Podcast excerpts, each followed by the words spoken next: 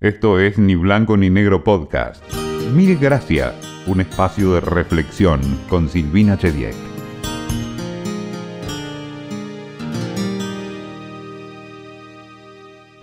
Siempre tuve más preguntas que respuestas. Sé que la duda tiene mala prensa, pero creo que puede ser un muy buen motor para preguntar a quienes saben.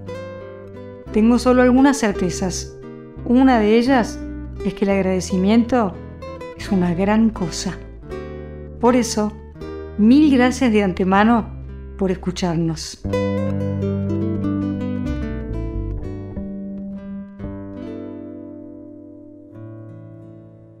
Qué suerte tenerte del otro lado, Paula Baxter, porque nos encanta la gente apasionada por los temas que han elegido en la vida, eh, las causas, digamos, y, y mil gracias desde ahora por dedicarnos un rato. ¿Cómo estás, Paula? Muy bien, y la verdad que mil gracias a vos este, por este espacio y por la oportunidad que me dio la vida de que esta causa me eligiera a mí. Bueno, ¿cómo se llama tu fundación? Fundación Red por la Infancia. ¿Y por qué te eligió a vos esta causa? Porque la infancia tiene muchos, muchos costados. Vamos a explicar cuál es el costado del que vamos a hablar y por qué sentís que te eligió a vos. Porque la verdad es que, a ver, uno no elige en la vida lo que le pasa, sí que hace con eso que le pasó, ¿no? Y la verdad es que nosotras eh, venimos, tuvimos una situación familiar bastante difícil y a partir de esa historia pudimos eh, lograr construir esta red de, contención para los niños, niñas y adolescentes víctimas de violencia. Así que. Cuando hablas en plural, ¿te referís a vos y a quién más? Eh, esto empezó siendo una experiencia de vida personal, familiar, y se fueron sumando un montón de colaboradoras que al día de hoy integramos entre todas la fundación, eh, algunas con historias parecidas de vida, otras no, simplemente vocación pura eh, y amor por los niños. es alarmante cuando uno ve las cifras a nivel mundial de cuántos niños y niñas han sufrido o sufren algún tipo de violencia eh, durante su infancia. No seré yo quien dé esas estadísticas, pero es, es muy alarmante. Es muy alarmante y cuando empezamos a ver las estadísticas nos estamos dando cuenta, o la primera reflexión es cómo no hablamos más de esto que ocurre de una manera tan frecuente por más que no nos guste, ¿no? Eh, la Organización Mundial de la Salud está, dice que uno de cada dos niños en el mundo es víctima de algún tipo de violencia, ya sea ejercida por un adulto o entre pares, ¿no? Eh, y cuando hablamos de abuso sexual, las cifras son medio escalofriantes porque es una de cada cinco niñas y uno de cada trece niños en el mundo son víctimas de abuso sexual antes de los 18 años. Esta es una estadística que más o menos se mantiene igual eh, en todo el mundo. Lo que cambia es qué hacen los estados para prevenir o combatir esta, esta realidad que nada, eh, destroza el presente de los niños y hipoteca su futuro. Para empezar, eh, una de las cosas que yo te quiero preguntar a vos, aunque yo más o menos lo creo así, puede pasar, podría pasar, podría suceder que algún niño o niña naturalice lo que está pasando, porque no sepa que hay otra realidad posible, o estoy equivocada. No, absolutamente cierto. De hecho, el último estudio que se hizo a nivel mundial de UNICEF, el 70% de las eh, niñas y niños este, no habían denunciado ni siquiera el abuso porque no sabían que esto era un problema. Lo tenían tan naturalizado este, que ni siquiera eh, lo concebían como un abuso. Y abuso eh, puede ser de muchas maneras. Podemos hablar crudamente, no importa. Eh, ¿Qué cosas son abuso y, la gente podría pensar que no, no lo llega a ser, más allá de las cosas que son tremendas y que no cabe ninguna duda, como una violación, por ejemplo, ahí no hay duda. ¿Qué otras cosas son molestar a, una infancia y marcarla para siempre? y que podría parecerle natural incluso a un adulto? Mira, si me permites, es como empecemos a hablar de todas las violencias, ¿no? O sea, que las tenemos como muy, algunas ni siquiera las registramos como tal. Eso me gusta, eh, eso me gusta. que Y vamos de menor a mayor. Dale, me encanta que hagamos eso. em, por ejemplo, está muy confundida a veces el ejercicio de la violencia en el marco de la crianza, la tenemos muy naturalizada. Eh, la violencia psicológica, por ejemplo, que son los insultos, las humillaciones, las amenazas de golpes, ¿no? No dejan marcas visibles, pero sí dejan marcas psicológicas en el alma de los chicos. Socavan lo más precioso que tienen ellos, que es la autoestima, ¿no? Eh, y la seguridad que le tienen que brindar los que los cuidan y los que eh, están a cargo de su desarrollo. Ese tipo de maltrato emocional es mucho más frecuente de lo que se cree eh, y está confundido muchas veces con crianza, porque todos nosotros, quizás, bueno, yo tengo más de 40 años, fuimos criados de esa forma, ¿no? No hay mejor eh, remedio que un sopapo puesto a tiempo, con esas máximas, ¿no? De, de otros tiempos. Y hay otras maneras de ejercer y poner límites que son por supuesto necesarios para la crianza de un chico, que no implica el ejercicio de la, violencia psicológica, ni la descalificación, ni eh, la humillación, digamos. Eh, esa sería la forma de violencia más invisible, con la que nos topamos a diario de alguna forma y más frecuente. No sé, creo que todos los que nos escuchan van a recordar una situación donde encontrar un adulto eh, humillándolo y gritándole y mm. acosándolo a un chico en público y uno no sabe qué hacer. Antes de dejarte seguir, una cosa que me enseñaron y me parece, no sé, a mí me gustó, es que si vos le decís a un chico que hizo algo mal, eh, sos un tonto, es mejor que le digas hiciste una tontería, porque entonces la identificación no es masiva con que es un tonto y que por ahí tiene que crecer para demostrar que lo es porque es una autoridad, es un padre, una madre que se lo está diciendo, en cambio que cualquiera puede hacer una tontería. Eh, totalmente, porque, a ver, lo que yo hago lo puedo hacer o dejar de hacer, ahora lo que soy no puedo dejar de serlo. Entonces, si me cometí un error es, esto te salió mal, o esto no es adecuado. Ahora, eso no quiere decir que existencia esté mal o que vos inadecuado. O que te digan siempre la misma voz. Siempre lo mismo. Viste, como cosas que eh, son lugares comunes y frases que creo que calan hondo en todos los adultos, porque fuimos educados de esa forma, ¿no?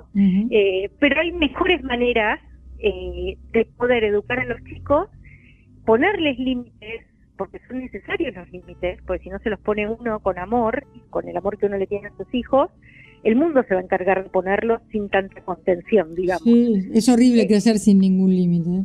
Eso es, casi tan perjudicial como la violencia, digamos, porque es el abandono, es, la negligencia, es el descuido. es violento, porque yo creo que están incluso para ser transgredidos un poquito, ¿no? Y, hasta acá puedo llegar, me pasé un poco, vuelvo, en cambio que sin límites me dijeron que era como manejar en una autopista de noche, eh, una noche cerrada y sin señalización y sin luces. Totalmente, e, es, son las dos caras pero de una misma moneda. Eh, y la idea es poder, eh, nada, desnaturalizar esto y no confundirlo con crianza, ¿no? Eh, de hecho, el nuevo Código Civil ahora reforma, cuando reforma el concepto de patria potestad, de que los chicos no son de los padres, sino que los padres tienen responsabilidad civil sobre los chicos, también prevé el código que el Estado es responsable de darles ayuda a los padres con nuevas pautas de crianza. Porque es muy loco lo que pasa, ¿no? Quizás todos nosotros estudiamos muchos años para formarnos en el ejercicio de nuestra profesión y en realidad, eh, digamos, eh, nuestra función más importante cuando tenemos hijos es ser padres, ¿no? Para eso, nada, creemos que venimos naturalmente capacitados para ello. Entonces está bueno poder tener un par de, eh, hacer un par de cursos de crianza, eh, poder recibir estos estos consejos y estos tips que nos permiten ir cambiando estas normas y valores sociales que invisibilizan estas formas nocivas de criar niños, ¿no? Que es el ejercicio de la violencia psicológica. Ahora vamos a otros, ya, ya quedamos en, que hay mucho que está naturalizado en cuanto a, humillaciones, burlas o decirle siempre igual, socavar la autoestima, esa es una. Sí, después tienes la otra que la vas escalando y la que empieza a dejar marcas visibles, que es la violencia física, es educar a los golpes reales, ¿no? Eh, pareciera que no, pero sí, eh, son golpes, fracturas, moretones, eh, esa forma de violencia también es bastante frecuente este, en la Argentina, en el mundo, pero en la Argentina pensamos en Lucio Dupuy y, es escalofriante, ¿no? Exactamente. Y entonces ahí es donde también nosotros podemos empezar a decir, en cada uno en nuestro lugar, ¿no?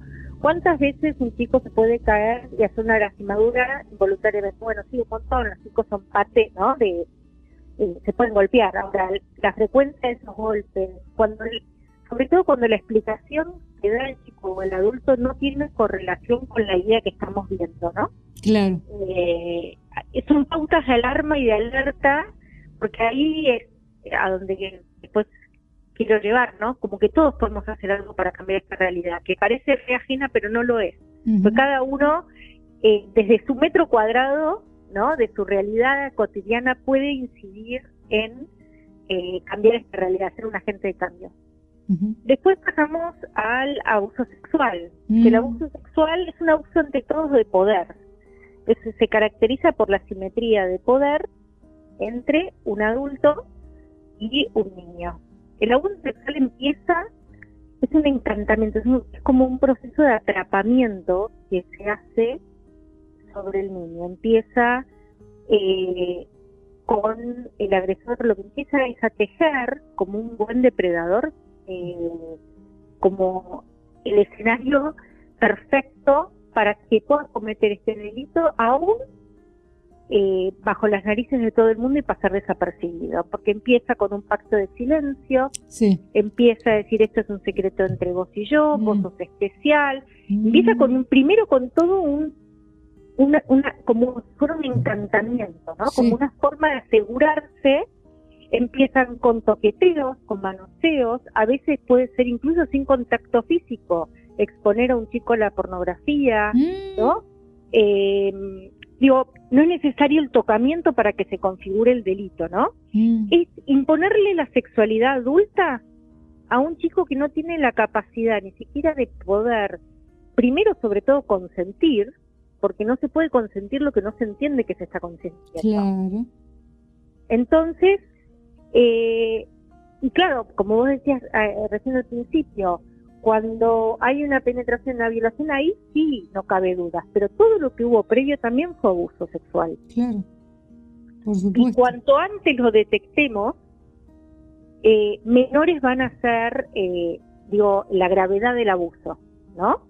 Por eso está bueno empezar a detectar eh, y empezar a familiarizarse con esto que es mucho más frecuente de lo que nosotros creemos, porque el gran drama que tenés con, en particular con el abuso sexual es que el 80% de los agresores son parte del círculo cercano de la Claro, si no es intrafamiliar, por lo menos son amigos de la familia y a veces eh, cuando ese pacto de silencio se rompe y se han, animado, conozco casos, de ir a hablarle a su madre o padre, no se los creyeron.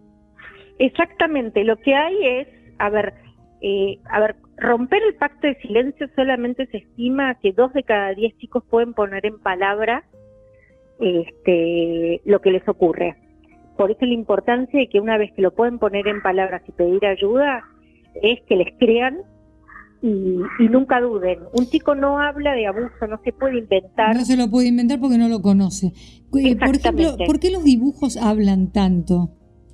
porque los chicos muchas veces representan con dibujos lo que no pueden poner en palabras. A veces lo representan con el cuerpo, o sea, no hay una sola forma de hablar. Pueden hablar mediante los dibujos, mediante síntomas, por ejemplo, infecciones urinarias a repetición, este, encopresis, enuresis. Encopresis es cuando no van al baño, cuando no. Cuando no van, tienen mucho miedo de ir al baño. Eh, digo, eh, infecciones eh, eh, a repetición, terrores nocturnos, hay un montón. Nosotros después te voy a pasar un, link para que la gente pueda ver todos estos indicadores inespecíficos que le llamamos, ¿no? Sí, sí, sí. Eh, por eso lo importante es que cuando un chico puede romper el silencio que le puso el agresor, es importante que todos con nosotros como adultos sintamos que los chicos no inventan esto, no lo fantasían, tampoco se equivocan, y que generalmente van a señalar como agresor a la última persona que creíamos que, le iba, que era capaz de hacerlo. Porque de eso se trata el agresor. el agresor tiene una fachada. Es como un psicópata, ¿no? Pero que además tiene una perversión. Sí, y generalmente es el mejor padre del, eh, del colegio, ah. es el mejor docente, es el más encantador, digamos, lo que refuerza de alguna manera lo que le dice el agresor. Si lo vas a contar, nadie te va a creer. Ay, no. Entonces, por eso es importante, es importante que nosotras podamos, eh, como adultos, saber que como los chicos no mienten, eh, y si nosotros le descreemos o no confiamos en su relato, no le queremos, cuando rompen este pacto, de alguna manera le estamos reconfirmando esto la que les dijo el agresor, que no hay salida, ¿no? Por eso es tan importante estar preparados para esto. Eh, ¿Llegan los agresores a culpabilizar a los niños? ¿Pueden llegar a tener, si ya se trata de un adolescente, el, además la, la maldad horrible de, culpar a, claro, es parte del la víctima?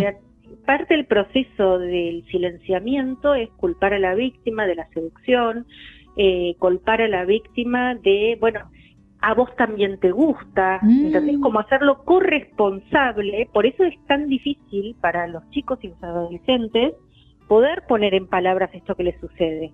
Y por eso es tan importante que nosotros como adultos nos entrenemos en poder saber cuáles son estos síntomas inespecíficos eh, que, son, son indicadores de alto trauma, digamos. Pueden ser por abuso o otra cosa, pero cuando hay aparecen esta serie de indicadores, tres o cuatro, hay que, hay que eh, agudizar la mirada, digamos, ¿no? Y mantener el abuso como parte de la hipótesis. Paula, me estoy acordando de la película Inocencia Interrumpida, que me gusta más el título en inglés, no por, frivolidad, sino porque se, se, llama Girl Interrupted, es decir, una niña a la que se le interrumpió la niñez. Exacto, exacto. Ahí es como, a ver, es importante, es importante saber que eh, el abuso arrastra las infancias, arrastra la infancia. Eh, no solamente eh, lesiona su presente, pero hipoteca también su futuro, porque y que, a ver, la forma que un chico vive esto es una inscripción traumática muy fuerte. Aparte, Paula, por lo que estás contando, si es intrafamiliar o eh, es perpetrado por alguien de mucha confianza de la familia o por un sacerdote, imagínate, ahí hay mucha confianza puesta, hay una admiración, un respeto por ese ser que no solamente te está haciendo eso, sino que se está desdibujando como, como persona que vos admirabas. Es que te arrasa justamente por eso, porque esa persona que debía cuidarte, garantizar tu bienestar y tu formación, es quien te agrede. Mm. Eh, entonces, por eso los chicos generalmente dibujan a sus agresores con la doble cara. ¿Cómo, cómo? A ver. Por eso los chicos pequeños generalmente, cuando dibujan a sus agresores, los dibujan con una doble cara. Ay, qué impresionante. El bueno y el malo. ¿Y su propio cuerpito cómo lo dibujan cuando están siendo abusados? ¿Hay algunos indicios muy claros? Hay, hay indicios donde se cubren las manos, por ejemplo, en la zona genital, este, donde se, se aparecen como hipersexualizadas las imágenes y las conductas, digamos, ¿no? Eh, donde a veces no hay, no hacen diferencia entre los cuerpos de las mujeres o de los niños adultos mm. eh, con los niños, digamos, entre niños y adultos vos ves que hay como una semejanza.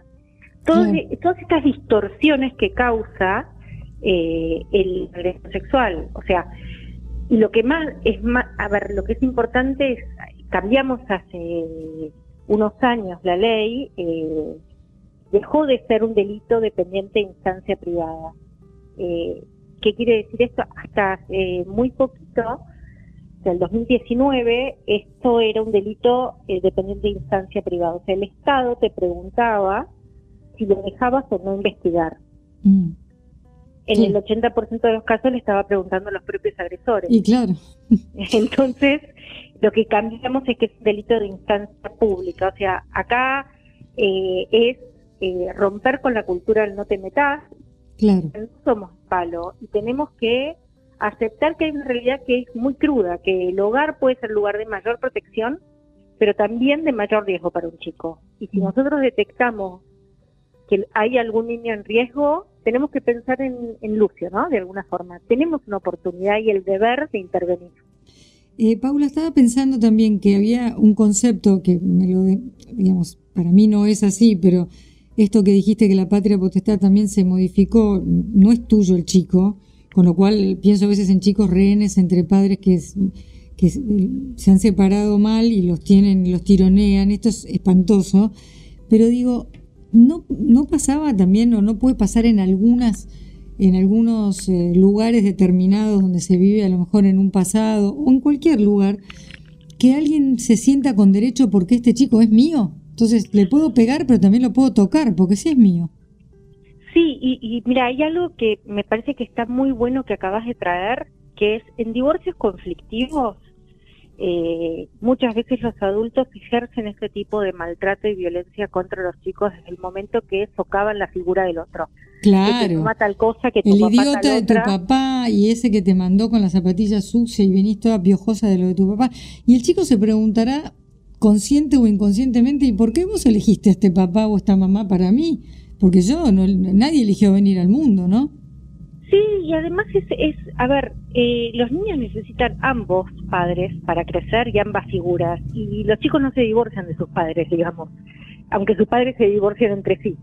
Entonces, hay una unidad más. A ver, eh, ahí los adultos tienen que eh, privilegiar el interés superior de su propio hijo o hija, ¿no? Y decir, y dejarlo al margen de los conflictos entre adultos. Exacto.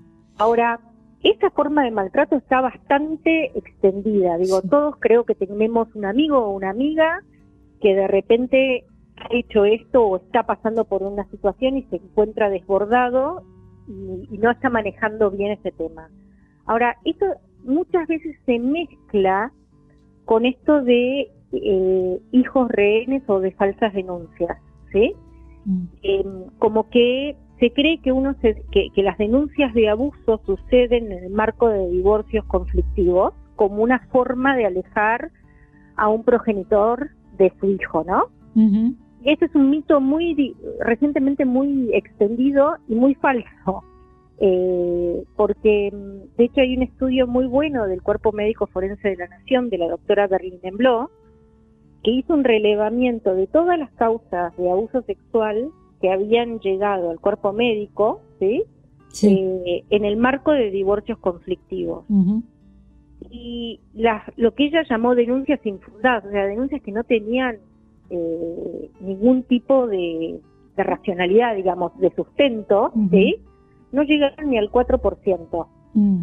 Con lo cual, la regla es que cuando hay una denuncia de abuso, hay una realidad. Lo que sí es difícil probarlo, pues es un delito que sucede puertas adentro. Claro. Pero no tiene nada que ver con esto de eh, el mito de que sean falsas denuncias, digamos. Paula, eh, ¿cómo, yo sé que hay una guía para tratar estos temas en los medios. eh, ¿qué, qué, qué nos aconsejarías? Porque si estamos aconsejando cómo tratarlo en los medios, de alguna manera estamos aconsejando cómo abordarlo nosotros, cómo, cómo hablar de esto, eh, si tenemos que hablar con alguien. De pronto puede haber una reunión en un colegio y una madre quiere hablar, pero lo quiere hacer bien. Eh, ¿qué, qué- debe haber errores muy comunes. eh, ¿Qué, qué nos aconsejas vos como para abordar estos temas?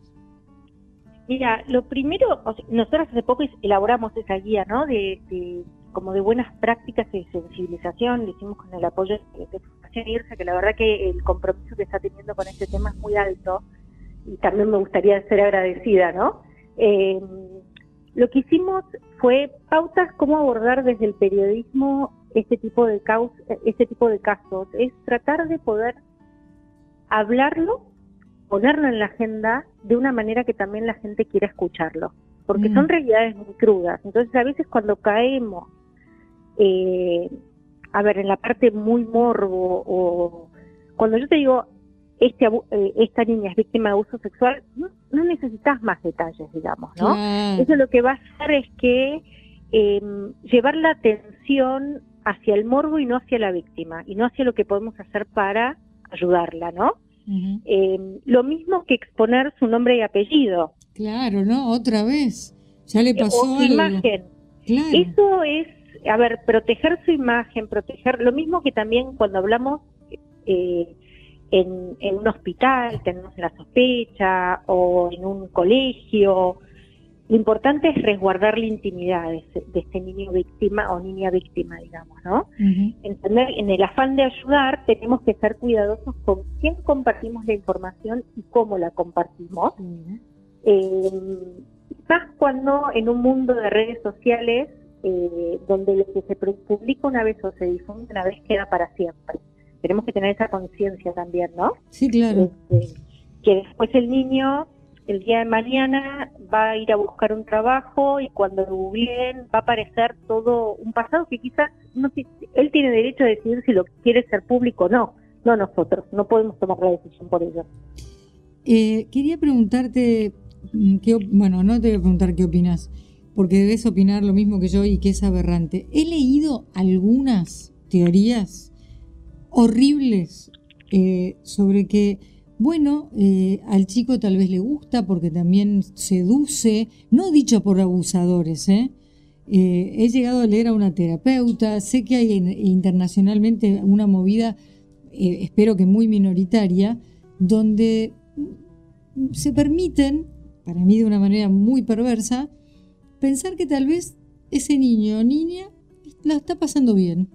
¿Has leído alguna relación así? Yo sí. Sí, de hecho hay una psicóloga muy conocida argentina, bastante exitosa, que también ha, puesto eso y se ha tenido que disculpar públicamente, ¿no? Sí, yo sé de quién eh, hablas y todo, pero prefiero que no, no lo Sí, no, por eso, pero digo, sí, y es un espanto, digamos. Este, Como un comunicador que dijo un día en la radio que ¿Qué problema había con consumir pornografía infantil? Infantil, tal cual. Por suerte, también es otra ley que eh, hemos reformado, que la simple tenencia es delito.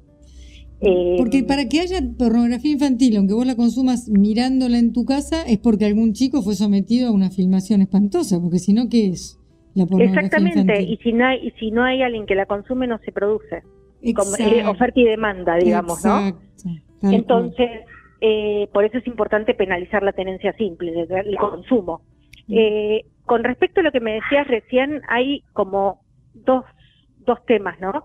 Uno es creer que un niño puede, puede ejercer eh, su sexualidad antes de que esté tenga la madurez suficiente para saber qué significa ello y consentir es absolutamente perverso. Nuestro código establece que esa, esa edad de consentimiento la fija en la más baja de la, la edad más baja de toda la región, que son los 13 años, ¿sí? Mm. Y establece que hay un consentimiento a chequear, como dicen los chicos ahora, eh, entre los 13 y los 16. O sea, el consentimiento es válido mientras que lo haga con un par, con alguien dentro de los 3, 4 años de proximidad de edad y no con alguien de 45, digamos. Sí, claro eh, que lo triplica en edad, porque ahí se da lo que te decía de la simetría en edad, conocimiento y madurez. Es como cuando se habla de acoso laboral. Si es un par, es un pesado, pero si es, es tu jefe, es acoso.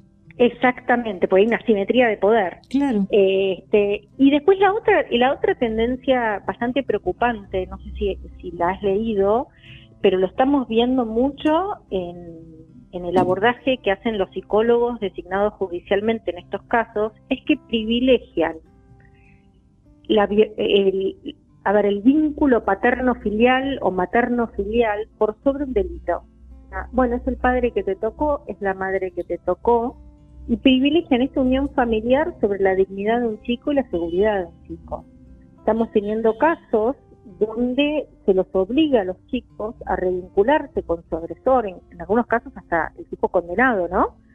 Em, en función de mantener esa unión familiar y creer que, eh, bueno, el niño tiene que revincularse con su padre, no importa qué haya hecho o dejado de hacer su padre, sobre todo en los casos de incesto, lo cual es bastante preocupante. Tremendo. Eh, ¿Y algún fallo que, que, consideró atenuante que la luz estaba apagada, por ejemplo? Bueno, ese es el gran fallo este, que también llevó a reformar también el código para pensar que es por cualquier vía, en cualquier circunstancia y cualquier objeto, ¿no? Mm. Eh, para bien se reformó. Para bien se reformó, porque antes era ese ese fallo que vos decías era porque bueno la víctima no se dio cuenta eh, no, bueno, eh, el abuso lo constituye eh, el que introduce cualquier objeto por cualquier orificio, cualquier persona. Punto. Claro, más claro, echarle agua. Más claro, imposible. Quería, quería hacerte, antes de que nos tengamos que despedir, pedirte en realidad, para prevenir, que, que estamos rodeados de niños y niñas, prevención, porque hablarles incluso de lo que ellos no saben es adelantarnos a algo que ojalá no les pase. Me acuerdo siempre que el doctor Arnaldo Raskowski, que fue un gran psicoanalista dedicado a la niñez, que hizo historia, que tenía filium, que había como un decálogo de que si un niño, por ejemplo, aprende Em, o sea, crece criticado, aprende a condenar y una serie de otras cosas, era lo menos pacato de este mundo, pero que él decía que no había que someter a los chicos a nada erotizante porque ellos no tenían con qué responder, porque eran chicos, simple como eso. Eh, pero ¿cómo podemos hoy en día prevenir? Mira, eh, la prevención es primero involucrarnos, ¿sí? Con este tema. Eh, primero asumir como adultos que esto es algo que todos daríamos la vida literalmente para que no suceda, pero que nadie esté exento de que le pase. ¿Sí?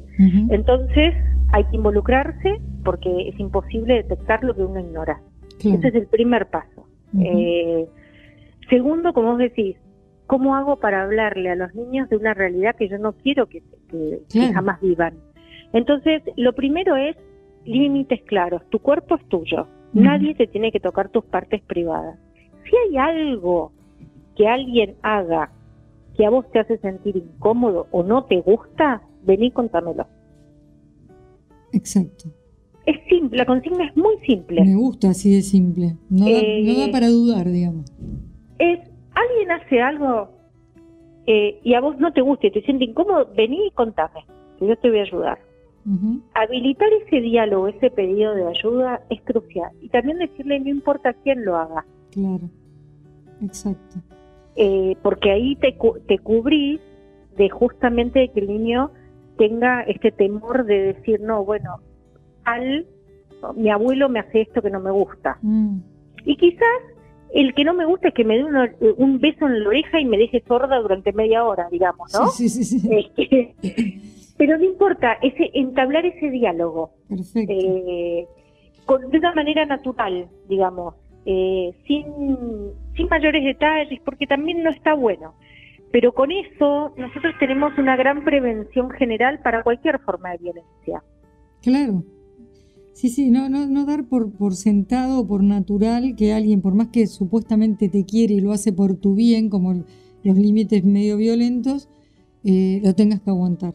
Y, sí, y le estás diciendo al chico que yo soy esa persona segura que te, siempre te va a creer.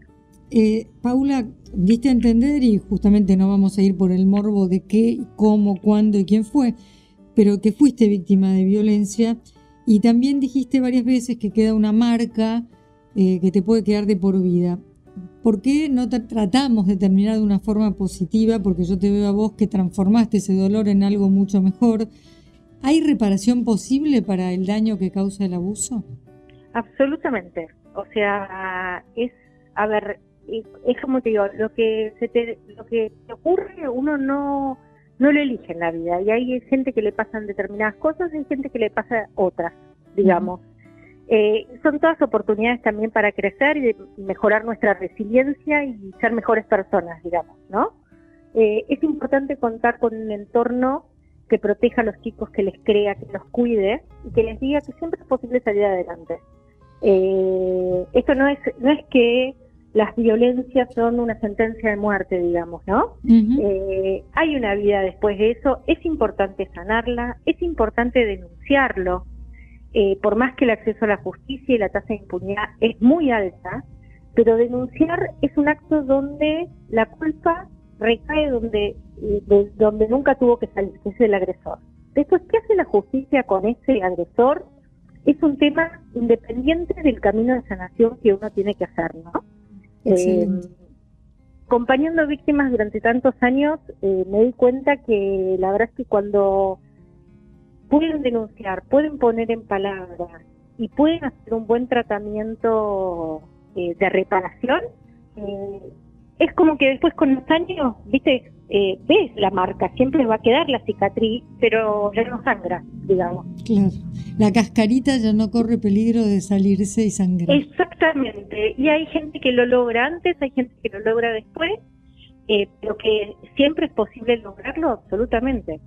Paula, eh, volvé a decir el nombre de tu fundación y cómo te encuentra la gente que se ha quedado enganchada con este tema.